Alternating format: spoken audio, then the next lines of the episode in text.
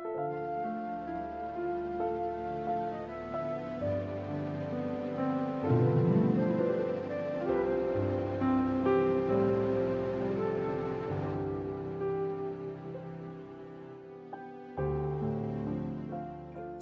hari Sabtu bagi ibu, bapak, dan saudara yang terkasih.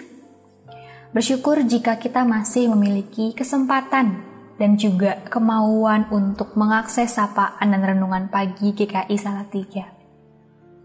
Untuk mempersiapkan hati kita, mari kita berdoa. Kami mengucap syukur ya Allah untuk segala sesuatu yang masih kami miliki sampai saat ini Mampukan kami untuk merawatnya dengan sepenuh hati kami, termasuk di dalamnya iman dan pengharapan kami kepadamu.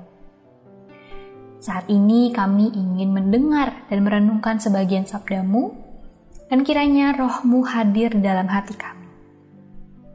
Amin. Ibu, Bapak, dan Saudara yang terkasih, tema saran kita pada hari ini adalah saatnya berhenti. Dan perikop yang akan kita renungkan adalah Yohanes 6, ayat yang pertama sampai ke-15. Yohanes 6 ayat yang pertama sampai ke-15 mengisahkan tentang mujizat Yesus yang memberi makan 5000 orang. Tentu kisah ini sudah sering kita dengar dan baca. Dan mungkin kita jadi bertanya-tanya, di manakah hubungannya antara memberi makan 5000 orang dengan perhentian? Sebelumnya, karena perikop ini agak panjang, maka saya hanya akan membaca ayatnya yang ke-14 dan 15.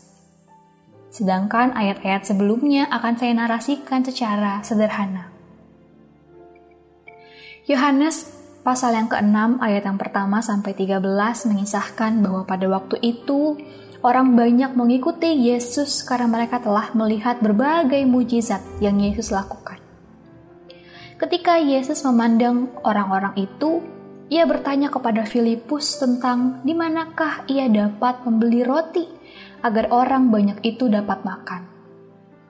Filipus pun menjawab bahwa roti seharga 200 dinar yang dengan kata lain seharga upah seorang pekerja selama 200 hari pun tidak akan cukup untuk membeli makan bagi orang sebanyak ini. Lalu datanglah Andreas melaporkan bahwa ada seorang anak yang memiliki lima roti jelai dan dua ikan. Lalu Yesus menyuruh agar orang banyak itu duduk. Ia mengambil roti dan ikan itu, memberkatinya, dan membagikannya kepada semua yang ada di situ. Dan pada akhirnya lima roti dan dua ikan dapat mengenyangkan lima ribu orang, bahkan tersisa dua belas bakul penuh ayat yang ke-14, ketika orang-orang itu melihat mujizat yang telah diadakannya, mereka berkata, dia ini adalah benar-benar nabi yang akan datang ke dalam dunia. Karena Yesus tahu bahwa mereka hendak datang dan hendak membawa dia dengan paksa untuk menjadikan dia raja, ia menyingkir pula ke gunung seorang diri. Ibu, Bapak, dan Saudara yang terkasih, apa yang tertera pada ayat yang ke-15 adalah salah satu keunikan Yohanes. Mengapa unik? Karena kisah ini sebenarnya terdapat di dalam kitab Matius, Markus, Lukas, dan Yohanes. Namun hanya Yohanes yang memberikan keterangan bahwa di akhir kisah ini Yesus menyingkir ke gunung seorang diri setelah seharian melakukan berbagai mujizat, berinteraksi dengan banyak orang, dikagumi, bahkan ingin diangkat sebagai raja, Yesus malah memilih untuk melipir sejenak, memiliki waktu sendiri, dan berhenti dalam kesunyian. Perginya Yesus ke gunung seorang diri dapat kita maknai sebagai salah satu kesadaran Yesus bahwa ia pun tahu jika tiap-tiap hari ia membutuhkan waktu untuk berhenti sejenak. Perhentiannya itu bukan berarti ia takut atau bahkan tidak ingin berinteraksi dengan sesama, melainkan karena ia sadar bahwa ia membutuhkan jeda untuk bisa memaknai hidup dan menjalin relasi yang intim dengan dirinya sendiri ataupun juga dengan Bapa. Dan kemungkinan besarnya, waktu-waktu perhentian ini membuat Yesus menjadi sadar akan pentingnya ketenangan batin dan memampukan dirinya untuk bisa mengendalikan diri. Ibu, bapak, dan saudara yang terkasih, ini adalah salah satu sikap Yesus yang juga dapat kita teladani. Di tengah kesibukan kita yang mungkin seolah-olah tiada akhir, sebaiknya kita memiliki kesadaran untuk bisa berhenti sejenak. Mungkin kita terbebani oleh semua pergumulan hidup kita, mulai dari masalah keluarga, kerjaan, sekolah, perkuliahan, atau juga masalah-masalah yang ada di lingkungan hidup kita. Belum lagi berita-berita tentang COVID-19 yang kian hari kian memburuk dan menakutkan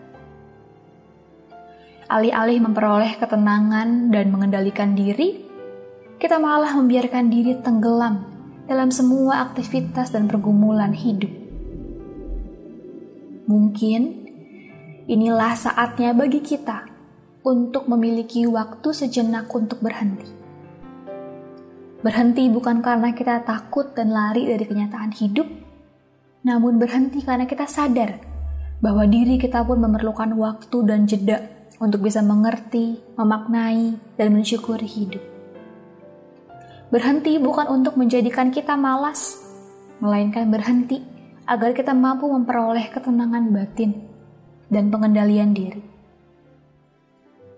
Di dalam waktu-waktu perhentian kita, kita dapat berdiam dalam keheningan dan membiarkan diri menyapa dan disapa oleh Tuhan. Kita bisa membantu diri kita dengan membaca firman Tuhan, menyanyikan atau mendengarkan lagu kesukaan kita, atau bahkan hanya dengan diam dan memikirkan kembali kejadian hidup yang telah kita lalui. Mungkin masing-masing dari kita memiliki cara dan waktu yang berbeda satu dengan yang lain. Bagaimanapun dan kapan pun itu, mari bersama-sama memiliki waktu perhentian sejenak, karena kita sejatinya membutuhkan saat-saat untuk berhenti. Amin. Ibu, Bapak, dan Saudara yang terkasih, mari bersatu di dalam doa. Tuhan kami yang baik, Yesus yang daripadanya kami belajar berbagai sikap hidup, mampukan kami untuk bisa berhenti sejenak, sama seperti yang Engkau lakukan dalam keseharianmu.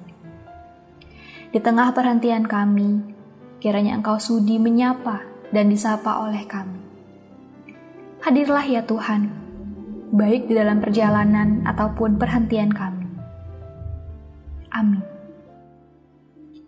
Selamat melanjutkan perjalanan hidup bagi ibu, bapak, dan saudara yang terkasih. Juga selamat menikmati saat-saat berhenti. Tuhan menyertai kita.